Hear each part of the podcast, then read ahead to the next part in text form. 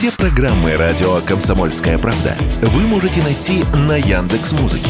Ищите раздел вашей любимой передачи и подписывайтесь, чтобы не пропустить новый выпуск. Радио КП на Яндекс Музыке. Это удобно, просто и всегда интересно. Небольшой городок Козельск Калужской области на двое суток попал в центр внимания федеральных СМИ. Там объявили в розыск похищенную школьницу. Днем 29 ноября восьмилетняя Злата возвращалась домой со школы. По дороге она решила покататься на горке, расположенной меньше, чем в километре от дома. После этого школьница пропала, а когда ребенка начали искать, на телефон матери пришло сообщение с требованием выкупа в полтора миллиона рублей в криптовалюте. Об этом рассказала подруга мамы пропавшей школьницы Елена. Три или полтретьего, она ехала из Дешевской школы. По камерам ее видели последний раз, катающейся на горке. Здесь идти буквально 15 минут от этой горки до дома. Ребенок пропал. Мама разошлась с мужем, она одна воспитывала. Она приехала домой полшестого, она работает в Оптино-Пустыне, а ребенка дома нет. Приехала Лиза Алерта развернули поисковый штаб. Тут полкозельска ищет ребенка. Потом попросили выкуп за ребенка. Пришла пол восьмого смс когда стали искать, что мы просим полтора миллиона. И все. Симка неактивна. Кто прислал, что прислал, неизвестно.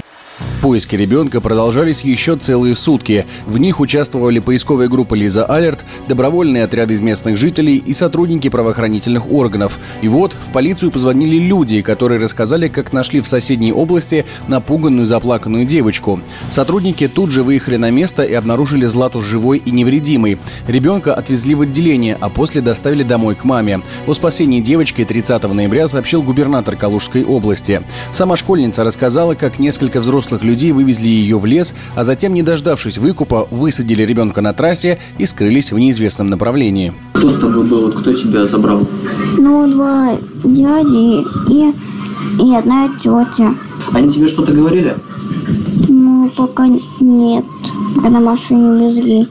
Мне страшно очень было. То есть они тебя просто захватили, да, и Да. везли куда-то? Да, А как ты от них...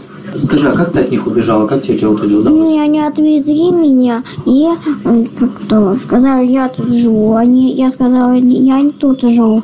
Они уехали быстро. То есть они тебя высадили где-то Да. на дороге, да? Да, А, и ты просто убежала от них. да. Похитителей разыскивали всю ночь, и вот в пятницу, 1 декабря, стало известно, что подозреваемых в преступлении нашли. Следственный комитет по Калужской области сообщил в своем телеграм-канале, что сотрудники задержали троих мужчин в возрасте от 21 до 44 лет и 37-летнюю женщину. Как рассказал радио «Комсомольская правда», адвокат, бывший следователь Главного следственного управления МВД России по Москве Станислав Лагойко, теперь им грозят серьезные сроки. Все зависит от того, что именно им поставят в вину – похищение или вымогательство. Им должны инкриминироваться.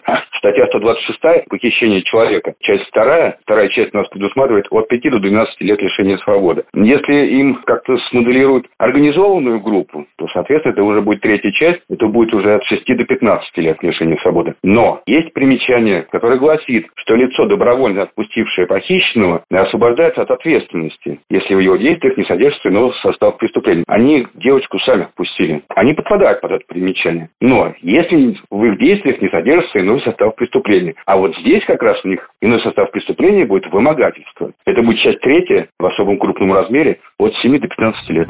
В настоящий момент Злата в целости и сохранности находится с мамой дома. Ее жизни ничего не угрожает, а следователи и криминалисты продолжают осмотры и обыски места происшествия и собирают доказательства причастности задержанных к преступлениям.